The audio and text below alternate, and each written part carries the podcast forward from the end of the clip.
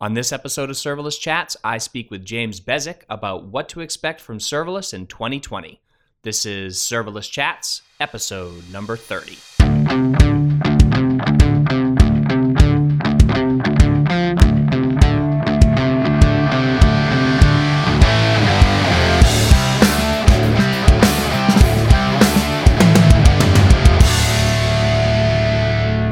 Hi, everyone. I'm Jeremy Daly, and you're listening to Serverless Chats. This week, I'm chatting with James Bezic. Hey, James, thanks for joining me. Hey, Jeremy. Good to see you.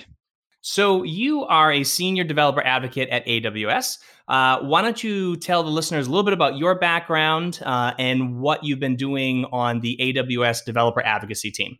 Sure. So I've been working with serverless for about 3 years now. And so I'm really a self-confessed serverless geek. I've used it to build quite a few applications front to back using only serverless. And then in April last year, I joined AWS in the developer advocate team. And so this is truly the best job in the world because I like talking about serverless people. So I get to go around doing conferences, blog posts, webinars, applications, and all sorts of other things to show people how to build things. So since then, I've just been going all over the place doing these things, but it's been pretty amazing just to see what customers are building all over the place with these tools. Awesome. All right. So I was talking to Chris Munns when I was out at re:Invent, and I put together a podcast there, and we were talking about all these new things that AWS was launching. And you know, I think what happens with serverless is that it's moving so fast that things are constantly changing. There's always new features being released. What serverless is still up for debate, right? I mean, there's still a lot of questions around that. So I wanted to talk to you because you and I talk as much as we can, because I love talking to you. You have great insights when it comes to this stuff. And I wanted to talk to you about sort of what are we going to see with serverless in 2020, right? Because this is the year now where all of these pieces are starting to come together. We've got all of these tools, all of these things we've been complaining about, like RDS Proxy, and we can't do this and we can't do that. Like these problems are going away at a rapid clip. So maybe you can give me sort of your take just on, I mean, what do you see 2020, what does 2020 look like for serverless? It's a great question. So in the last 5 years, you know, Lambda's really 5 years old. What's been happening is the space has been emerging and developing so quickly. We're simply seeing customers pick up the tools and build things and then find they need more features. So we've been building out those features as quickly as possible. And I think what's different this year is that this whole space is starting to mature very rapidly. And we're seeing customers, both startups and huge enterprises, using all of these tools at scale and starting to see the same patterns and emerging from their use cases. So what we're doing for the next 12 months is essentially looking at that entire list of requests that's coming right from customers where they want certain things and dedicating those resources to building out the features that they want. So, you know, AWS is famous for listening to customers and building those features, but I'd say in serverless, I mean, it really is the case that our entire roadmap is coming back from these early adopters and these users and helping us define what we now build. Now, in terms of actual concrete things, most of that comes down to improving performance all the time. We're always making sure we can make performance as good as possible, but also improving tools and making sure we integrate with developer tools that they're using all the time, and just making sure that all the features, we sand off any rough edges that we have. So a lot of the time with AWS features, what we're doing is we're deploying them out to customers as quickly as possible so that people get the first look of what we're building. And then when we get that feedback, then we build the additional bells and whistles just to make sure it's exactly what people want. Yeah, no, that's great. And the other thing that I keep hoping for this, right? And maybe we're not there yet, and I ask everybody about this, but I really want serverless to go mainstream, right? Like where it's just what you're doing. It's the way to build cloud applications, right? Because I think you have all of these use cases that are out there now. And you know, for my newsletter, I'm always trying to capture use cases and say, oh, someone's doing this with it or someone's doing that with it. And they have these interesting ways of solving those problems. And like I said, these problems now have like official solutions in many cases. So just what's your take on this idea of it really becoming mainstream and more customers starting to use it for, or just being the first choice of what to use when they're building something in the cloud? Yeah, I think so. In my career, I've been one of these early adopter people where I was one of the first in the cloud, and I used mobile and got into mobile development very early.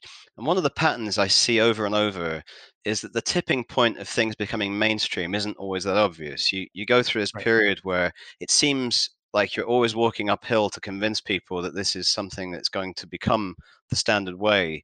And then magically at some point it just does, and you didn't notice it happening. And I'm starting to feel that's becoming the way with serverless, because many of the groups I spoke to a couple of years ago who didn't know what serverless was, or they didn't think it was a good fit for their use case, are now starting to openly talk about serverless as an option, at least, and discuss how they could use it. A great example was last year I went to the DC Public Summit for AWS, where all of the government customers were there. And a lot of people were very interested in serverless. And I've seen the same thing at all the summits and events we go to, that even people who haven't actually done anything yet are interested in what it can provide in terms of both agility and scalability for building their applications. Awesome. So you mentioned tools and giving people tools in order to build stuff. So one of my complaints from serverless right from the beginning is, even though we are abstracting away all of this infrastructure, there's still a lot of configuration that has to happen. And with AWS, that comes down to ultimately using either CloudFormation or writing complex interactions with the APIs, which nobody wants to do. So the CloudFormation side of things, there are abstractions on top of that. We've got SAM, the serverless application model that is makes it a little bit easier. It's very similar in feel to the serverless framework. Then we have the CDK, which is relatively new, that allows you to just write code and that will generate infrastructure for you. There's Amplify. I just talked to Nat Dabit the other day. We were going through this amazing tool that is Amplify and how it sets up all these things for you, does back end, does front end, and ultimately all of these things end up generating CloudFormation. So the question I have is, which one do you choose? If you're new to serverless, or you've been using serverless, maybe you're using something like Claudia.js, or you're using Architect, or you're using serverless framework, and you want to use something that's more AWS native. Like, where do you start? Like, which one do you choose? I think it depends on where you're coming from. So if you're a startup and you're using things, and you're building greenfield applications where you can pick whatever you want, that's a very different set of situation to be in than if you're an enterprise and you're migrating legacy software into serverless. So most of the combinations of these things are designed for really different developers and different use cases. So I'd say if you're in a greenfield space and you're doing this from scratch, then using a framework like SAM or serverless makes a lot of sense, because you're starting at the point where it's going to build everything out the right way for you. Whereas maybe if you're in an enterprise and you've got a certain set of tools, you might find the CDK is a more comfortable way to go. But what we're really trying to do is, instead of saying to people, this is one tool for everybody to go and learn, to really meet developers where they are and give them the tool that they feel most comfortable with given their use case. Yeah, no, I think that makes a lot of sense. I know for me that, again, sometimes you have to get into that CloudFormation template and start doing things in there. And it can be I always complain about this, but again, it's configuration. It's its own language. It makes sense. I mean, it's just as hard with Terraform or something like that, but there are a lot of configuration options there. So certainly as a developer that is new to infrastructure in a way, it is certainly a leap to learn some of that stuff. But again, those tools do make it easier. Yeah, and if you look at something like Amplify, what's been built there is really interesting, because when you've got CloudFormation, it essentially gives you every knob and lever you have on the entire infrastructure as YAML basically. And then when you look at something like Amplify, what it's doing is it's looking at the most common sensible defaults for given use cases and helping those developers in an opinionated way. So if you're building those sorts of apps, that's a great fit. So where we hear customers saying to us that they want to have certain types of use case over and over, and they don't need to have all of these controls, then we're happy to build tools that simplify that. Yeah, that's awesome. All right, so let's get into some of these tools and products, right? That I think, this for me, and of course, your feedback on this or your insights on this is, I think, will be probably more enlightening than mine. But I think there are a few things that not even things that haven't just recently launched, but tools that have existed, the way that we've been building serverless applications in the past. I think that there are a bunch of these tools. Some of them are new, some of them are existing, but these are the ones that excite me the most. And I'd be interested to hear about this from you as well. But for me, I think one of my favorite AWS products right now is EventBridge. And when this first came out, which by the way, was back in, I think, July, right? July of last year, Werner announced it at the New York Summit. When it first came out, there were a bunch of people in our space. You know, we've got a very tight-knit group of serverless geeks that like to write about this stuff. But there was all this talk like, this is going to change the way we do serverless, or this is the biggest thing since Lambda itself. And I totally agree with that. There hasn't been a lot of fanfare around this. That sort of kind of, you know, came out and then not much. There was no CloudFormation support, which I think was part of the problem. But then you got all of this new stuff like the event schema registry and some of these other new features that got launched at AWS re:Invent this past year. So what are your thoughts on EventBridge and just how do you think people are going to be using it in 2020?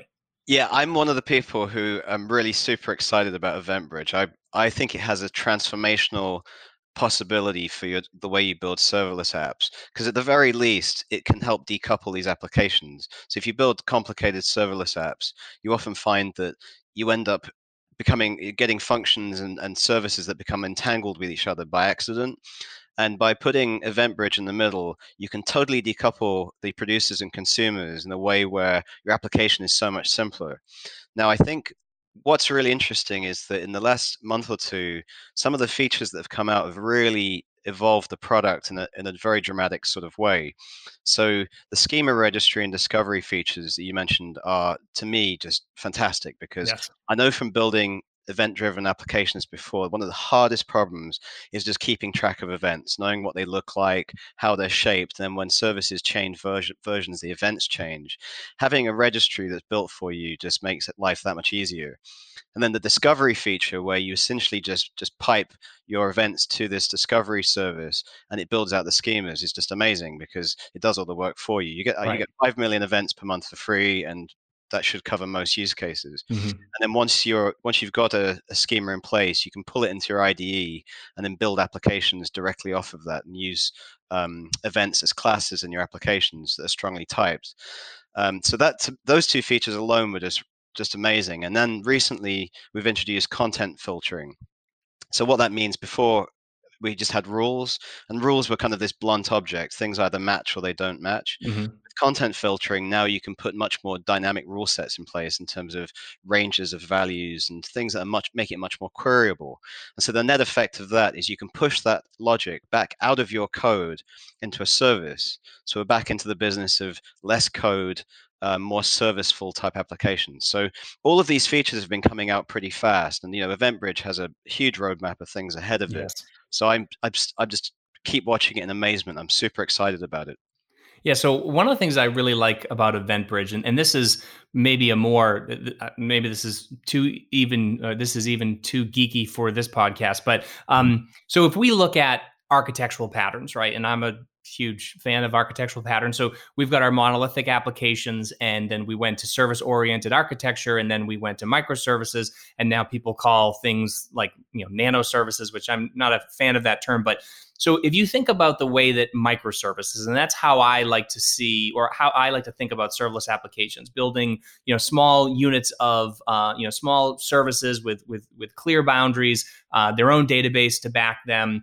It might be 4 or 5 functions or 100 functions that are part of one service, but essentially you are encapsulating all of that service logic in one CloudFormation template, or whatever. That basically you're breaking it down that way.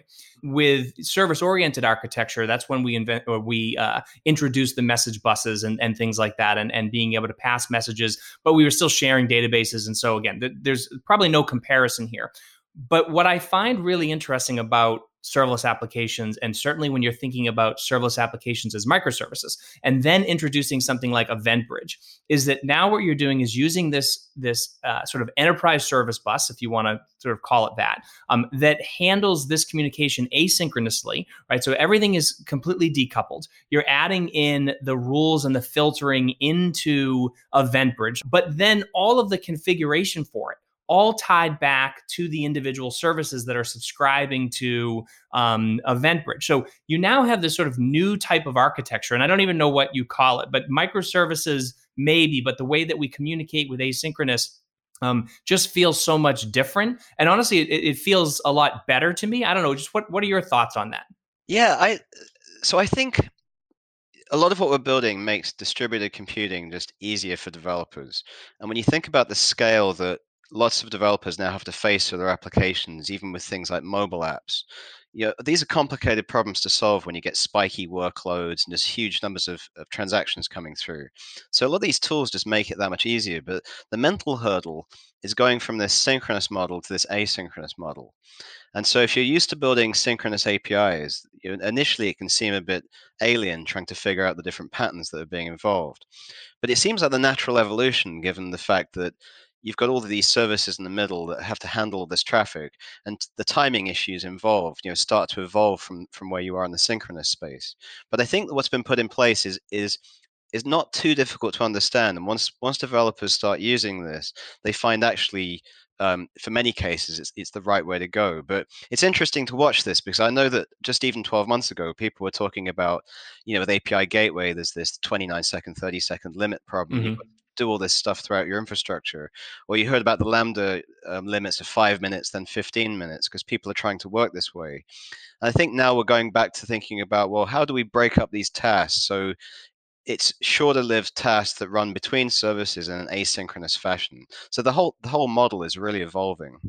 Yeah, no, and so actually that is a good segue into talking about failing in the cloud, right? And so I'm doing a couple of talks at some serverless days this year, and the topic, or the title of my talk, is how to fail with serverless. And basically, I should have like a sub headline that's like how to fail with serverless so that your serverless applications don't fail, or something like that. But basically, what I'm talking about is, when you start doing things asynchronously, I just generate a job, and now my Lambda function, or whatever my service is, my client that's generating that, says, okay, here's a job, or here's a request. And then it says, okay, I got the request, and then it disconnects. And so now this is somewhere out there in the ether. You have something, and it's routed through EventBridge, or it's in an SQS queue, or something like that. So you just have this thing out there. And at some point, you hope that it will trigger something else to process that and do something with it. And those guarantees are very, very strong. So it's not, you don't have to worry that it's not going to process it.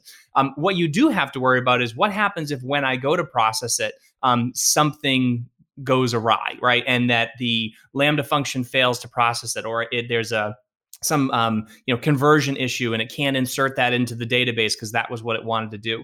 And what I find really interesting about what AWS has done with the way that they've architected this stuff is to say, listen, we know things are going to fail. As Werner says, everything fails all the time. I think I've said that about 12,000 times on this podcast, but I totally agree with it, because I know I've watched things fail all the time. So when something fails, there are provisions in place that the cloud will handle those for you. There are ways to configure things to be handled for you. So you have things like the DLQs, which used to be the primary way that you would take an asynchronous event that called a Lambda function. If that Lambda function failed, it would put that in a DLQ. They just introduced Lambda destinations. So now, rather than using a DLQ and just getting the event itself, now you get all kinds of context along with that, why it failed, the stack trace, things like that, which are super helpful. You also have a success path, right? So if the Lambda function succeeds, I don't have to go ahead and put some code in my Lambda function to say, oh, now do this with it. It'll just automatically do that as part of the configuration. You have failures built into SQS. We added a DLQ for SNS now. So there's all these different ways that we should let the cloud fail for us and not be capturing not be capturing these events or swallowing these events with try catches. So I have a whole bunch of stuff that I'm working on to kind of come out with that. But your thoughts on that, right? Like what is AWS's sort of, if you can answer this, what's their philosophy on this? Because this is part of, or an essential part of distributed computing. Yeah. So as as you said with the quote, the Werner's quote is the philosophy that everything fails all the time. And so the question is, how do you make your application resilient to survive those failures? And so most of these new features are really just extensions of ideas we've had that are in the infrastructure already in one way or another. But, if you look at DLQs, have been around for quite a while, and destinations is an extension of that. Now, it's not that we're telling everybody to go and replace DLQs with destinations. It just becomes another way that you can handle a failure if you choose to. And so there are so many different ways of figuring out where failures work in your application. It depends on the sort of scale that you're working with as well. But I still meet lots of developers who don't take advantage of these features in the way that they should. So although our infrastructure, is very reliable, it's not 100% reliable. There's always a possibility that you have a service disruptions in different services. So these features give you the ability to improve that reliability even further if you use them appropriately. But we're starting to see now with some of these new features with destinations that it makes it easier to understand as a concept. So I think now developers getting more comfortable with how you can build this into their serverless applications. Yeah. Now, so one of the things that I really like about Lambda Destinations is the success path allows you to, again, just write code, right? So traditionally what you would be doing is you'd say, okay, I have to include, maybe I want to write the information to SQS. So I do some processing, I do some transformation, I want to send that back into SQS to do something else. I would have to include the AWS SDK. I would have to make a call to the SQS service in order to post that event or to post that message. Now, if that fails, I could retry it in my code and I could do some of these things, but there's a lot of logic that I was building in there. So now that, I don't need to do that, right? I mean, and I can send stuff to EventBridge, which again opens up a whole new possibility of what I can do with it, right? So I'm not just limited to SQS, SNS, Lambda, or EventBridge. I basically have every service that EventBridge integrates with that I can utilize. But my question is that I think that some of that reliability and some of those retry mechanisms that people were trying to, and this is probably not the right way to say it, but sort of jimmy-rigged them in a sense by using a step function, because step functions are great and you should totally use step functions if you have complex workflows.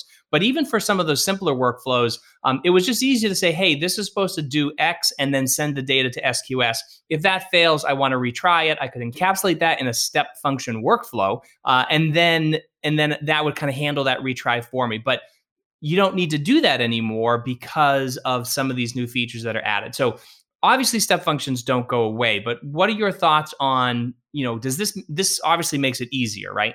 Yeah, so I do get asked quite a lot by people, should I use destinations instead of step functions? The answer is usually no, but it depends, because if you've got a very, very simple process and it's really just a couple of steps and you don't want to incur the cost of using step functions, perhaps this could be an alternative for you. But generally speaking, step functions provides a lot more functionality to that. In terms of both the length of the workflows and the complexity of things you can build in. So in most cases, you wouldn't want to go from step functions to this. But it really is it's another option for developers to use when they're figuring out the right sequence of events with their Lambda functions. And the net effect of all of this is just less code. Yeah. Because this boilerplate you talk about, if you build it into one function, by the time you start building out these applications of 20, 30, 50 functions, you've got this duplicate code that you've got appearing everywhere. So if you can take that all out of those functions, it's a huge win in terms of shrinking your code base. Absolutely. And that is certainly something that I'm pushing in 2020 is, do some research, figure out how to fail correctly, because that is there are so many features built in, and there's retries, there's throttling, there's all kinds of things that are automatically built in for you. And I think one of the things a lot of people don't understand, and I probably mentioned this before, but if you call a function asynchronously or you invoke a function asynchronously, and that function gets throttled, there's actually a built-in queue that will throttle that for you, right? So we talk a lot about about using SQS queues and concurrency, function concurrency, so that you can do some throttling, so you can reduce back pressure or downstream pressure on or pressure on downstream services. But some of that is actually already built in, and if you don't need visibility into those queues, and there might just be temporary times where the concurrency spikes a little bit. Some of that stuff is just automatically dealt with for you. So understanding some of that stuff and not arbitrarily putting another SQS queue in front of it when you most likely don't need to. I just think are really interesting things. Of course, you have to know that, which is part of the difficulties of serverless is sort of understanding how some of these pieces work. Yeah. So the team I'm on has grown from just Chris to 7 people now, and so what we're trying to do is surface some of these things in examples and things we've written. So my friend and colleague Ben Smith wrote a great piece on some of this about how you can figure out DLQs and retry mechanisms for your applications. So we're hoping as the months go on, we'll start to build out more of these examples to people to make it more obvious. Awesome. All right. So let's talk about something else, and hopefully you don't get in trouble for answering this question, but why should you never use provisioned concurrency? So provision concurrency as a feature is pretty interesting engineering. I mean, what behind the scenes and how it's been built is pretty extraordinary. But although in the general serverless space, we like the idea of on-demand lambdas, and mostly we focus on our time on how do we improve performance of those all the time. But there's definitely a subset of cases where you have this requirement for close to zero latency. And so you find that there are some use cases where there's enormous burst of traffic at a given time of day, and the scale is so enormous that someone needs 15, 20,000 functions to run immediately. Mm-hmm. So really, this is a great solution for that. And we've already seen since releasing it, there's so many people who've used it for exactly that, and it just solves that problem because it solves both the cold start problem of setting up the execution environment, but also the cold start problem in your static initializer. Yeah. So it's a really neat solution for that. Now, where it isn't designed for is just for the everyday Lambda use case that generally people use. And if you're using asynchronous flows, it's not something that's going to provide you any value. And in many use cases, it's not something that you'd want to necessarily add to your application. So it's an interesting feature just because where it's necessary, it's absolutely necessary. Mm-hmm. It works really well, but you need to evaluate first whether it's right for your use case. Yeah, I totally agree. And I'm joking, obviously, about never using it, but I think that it's one of those things where we have cold starts. I right from the beginning, when everyone's like, oh, cold starts. And I started noticing them very minimally when I was doing a lot of user-facing stuff. And all of a sudden you get that, through API Gateway, you get like a 10-second cold start. But then you take things out of VPCs, and of course that problem has gone away too. And you start optimizing your code, and you start tweaking some knobs here and there. And then suddenly that cold start is 2 seconds or whatever. I get 2-second delay sometimes when I go to load another website. You know what I mean? So it's those aren't cold starts. Those are coming just from network latency and some of these other things that I think most people are pretty used to at this point. I watch my kids. If something's not loading, they just hit the refresh button about 7,000 times. So clearly, that's not going to be the limiting factor. If you were getting them all the time, it would be a huge problem. But I just found that for most applications, the cold start piece is not a big of a deal. So certainly, if you need to do the pre-warming and some of these other things for having the amount of concurrency available to you, that's a different thing. But certainly, to solve the cold start problem, I guess I'm not on board 100% with that being a necessary solution, I guess. Yeah, and I think with cold starts, it's a complicated problem because I would say 80% of the time when I meet people who are new to serverless and they find a cold start problem, it turns out they've just not allocated enough memory to the Lambda function. Right. And so you meet people and they show you how something's taking 6 to 8 seconds, and I'll have a look at their function. You just change the memory and the problem goes away. Right. So, but there's also lots of other reasons in terms of the code that's being implemented. So I think as people come onto the serverless way of doing things, and they start to learn that time matters and the resources you use matter. They start to improve the code and the performance improves overall. And a lot of these issues start to go away by themselves.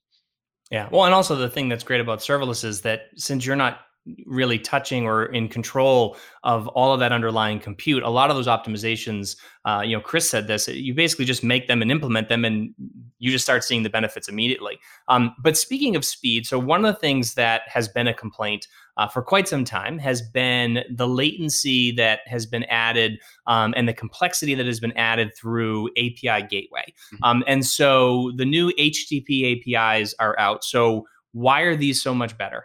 So this is a feature I really like as well, because the API Gateway as a whole service has a lot of extra features that many people often are unaware of, but because it provides all these extra features in terms of managing stages and API keys and DDoS protection, Cognito integration, all these other things that if you're using them all, it's fantastic because you basically pay a fixed price and you get all this extra feature set applied for you. But in many cases, customers have told us they don't want all those features. They want to have a more vanilla API in front of a service, and they want to have something that costs less. So this is really for that set of use cases where you want something that's much more straightforward and slimmed down. And the nice thing about it is that typically we're seeing latency levels that are much more consistent and lower because it's a smaller service. Sure. And people have taken to this just because obviously it's over 2/3 cheaper. It's $1 per million transactions, and that drops to 90 cents at a certain volume. So again, it's something where if you're using all the features of API Gateway, you probably don't care. But if you only need this smaller feature set, this is great because you can use this and save quite a lot of money on your AWS bill along the way. Right. So what is the use case for HTTP API versus API Gateway? Because API Gateway has service integrations, and like you said, it has some of the quota management and some of these other things that are there. So what can I do with HTTP API, or what can I do with it that I could with API Gateway? For the basic API management set, you would expect the things that pass through to Lambda functions and interact with your application, and you don't need anything beyond that. That is essentially what this is designed for. And you see actually a lot of applications that people have written where, especially for internal applications or things that are just small scale, this is absolutely fine. But it's really, I still think there's this combination of where some people use API Gateway, the original version, with all of these features in place, but many use it without knowing those features are there. So yeah. The conversation I frequently have with people is they end up building that functionality inside their Lambda functions. And then you show them something like VTL or, query parameters, like, oh, I could just do it all in API Gateway. So right. I think it's a good opportunity to look at what feature set each service has and see what fits your application. You'll tend to find that one or the other is a very strong fit rather than being a toss-up between the two. Yeah, I mean, I've been using WebSockets quite a bit, right? Which obviously is an API Gateway feature and not a HTTP API, but certainly there are a lot, I think, use cases where the more straightforward, I just need low latency and that routing, and of course the Lambda proxy integration. That's sort of how that all works, and so it's a very, very cool service. All right, so. Another thing I'm going to ask you about is, so RDS Proxy came out. So the question is, should we just forget about DynamoDB and use RDS again? So people have this reaction often where, use one or the other. That I'm a huge fan of DynamoDB. I think it's absolutely essential database for serverless development, because the incredibly low latency, the massive scale it provides, and it's just the pure simplicity from a serverless point of view. And I've used it for a while, so I've learned a lot of the ways that you have to construct your application around it. So I'm still very much in the DynamoDB camp. Mm-hmm. But at the same time, everybody's got a SQL database somewhere, and you speak to enterprise customers who have all their data in RDS, and so they have to use RDS as a data source for their application. So I think for customers in that position, it makes a lot of sense to use Proxy, because it just takes a lot of the headache out of managing this connection problem where when the Lambda function scales up, you can drain the resources of your database. And we've made some other improvements there too, as well as through security and also failover speed and other things. But I think from a conceptual level, this DynamoDB or RDS question is one that you and I will be talking about for a while, because sure. I like some of the alternative ideas where you use both. Why not have your DynamoDB database as your operational database for your app, and then use streams to push the data to RDS for analytics. And so I think there are lots of interesting other ways of doing things, but for certainly people who need to just use RDS and not worry about it, the proxy is a great answer for them. Yeah, well, and I think the other thing about the RDS proxy, which I mean, and I really like I love the idea of it, because I do agree with you. There are people who are using analytic, have analytic purposes or analytics workloads, I guess. And you need to use something like RDS. You need to use MySQL or Postgres or whatever. What I don't like about some of these things, and this is just opinionated on my side, is what I liked about the fact that it was kind of tough to use RDS with serverless was the fact that it kind of forced you into using something that was a little bit more cloud scale. And so if you were using RDS with a Lambda function and you had a low workload, right? So you're doing some ETL tasks with it, or you're doing administrative APIs or something like that, where it's low interaction, low concurrency.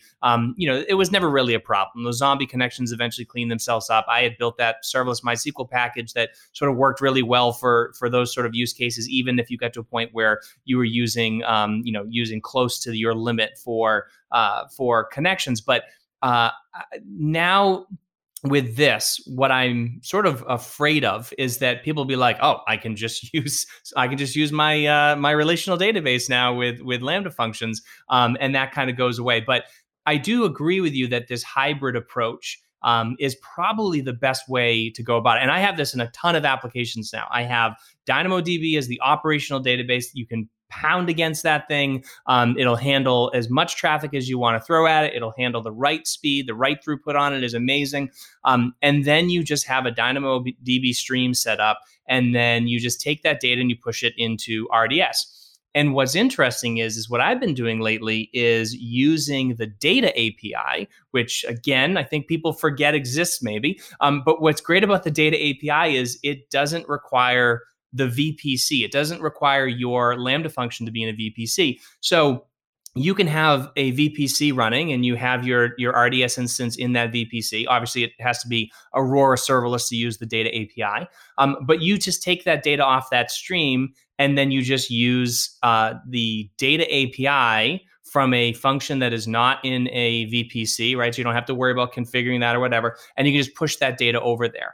So I really like that combination of things. Now, granted, I see your point. There are many people who are on RDS and need to use relational databases to do it. I still think that even though RDS proxy is going to handle the connection issue, still think you're going to run into scale problems at some point. Well, I think there's a couple of things that I was thinking about recently. One is, it comes down to choosing the right database for the right reason. You know, also true, yeah.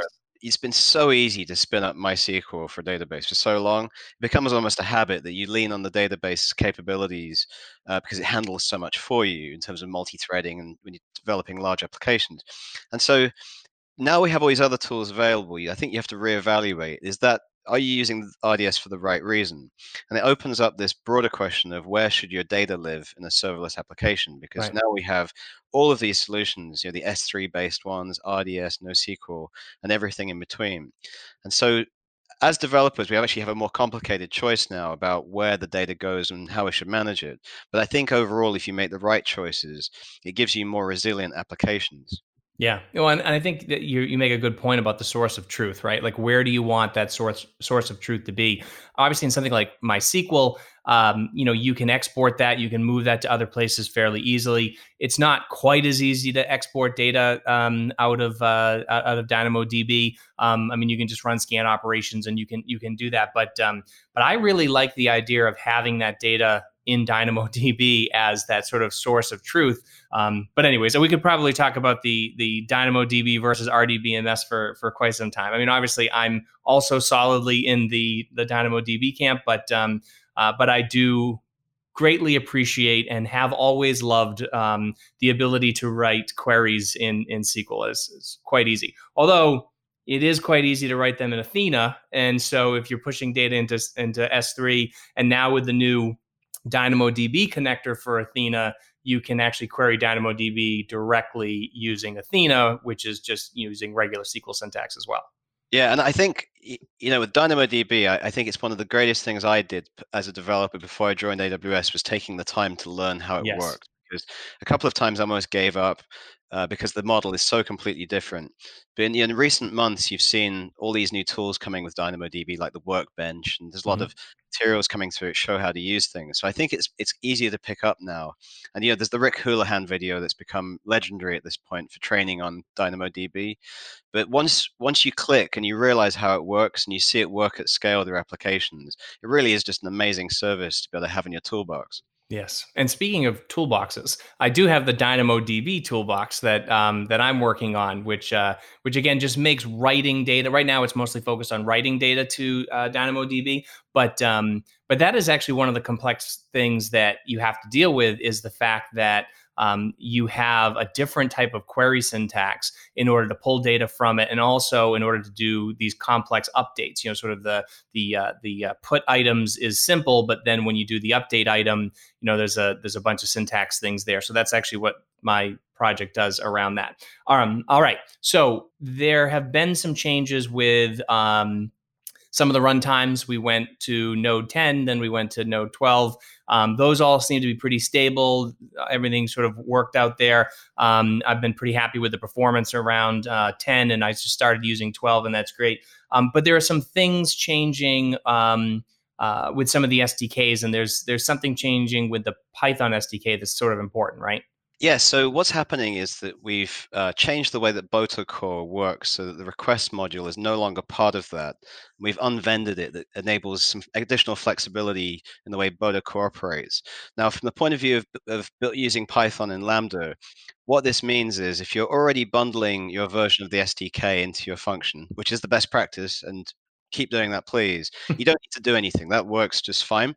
If you're not doing that, if you're relying upon the included version in the execution environment, when that changes, you'll have to make some changes too. So what we've done is we've published some layers you can use that just give you the option of continuing to use that request module that you want to use within your function. But I've just written a blog post about this that went out on the AWS Compute blog that gives you step-by-step instructions. But we just wanted to make sure everybody who's using Python in Lambda, who's relying upon the request module, is aware of these changes that are coming up. Awesome. All right. So last thing then, 2020 serverless. What are your general thoughts? Is this going to be the year? Yeah, it's really snowballing in terms of popularity, and certainly seeing just the sheer number of people from all these different companies, startups and enterprises and so many different types of industry, all starting to pick up serverless tools. And a lot of the things that we talked about just a year ago that really seem an incredibly long time ago now, the conversations that don't really necessarily matter that much anymore. There was a discussion about what is serverless and all these sorts of things.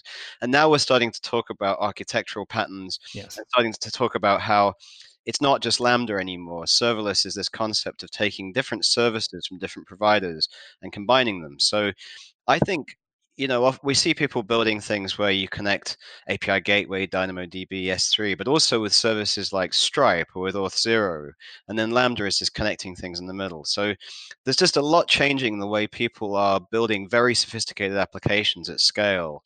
And I think it's finally gone through that tipping point where it's becoming generally adopted. Yeah, that's awesome. All right. So, James, thank you so much for being here. If people want to get a hold of you, how do they do that?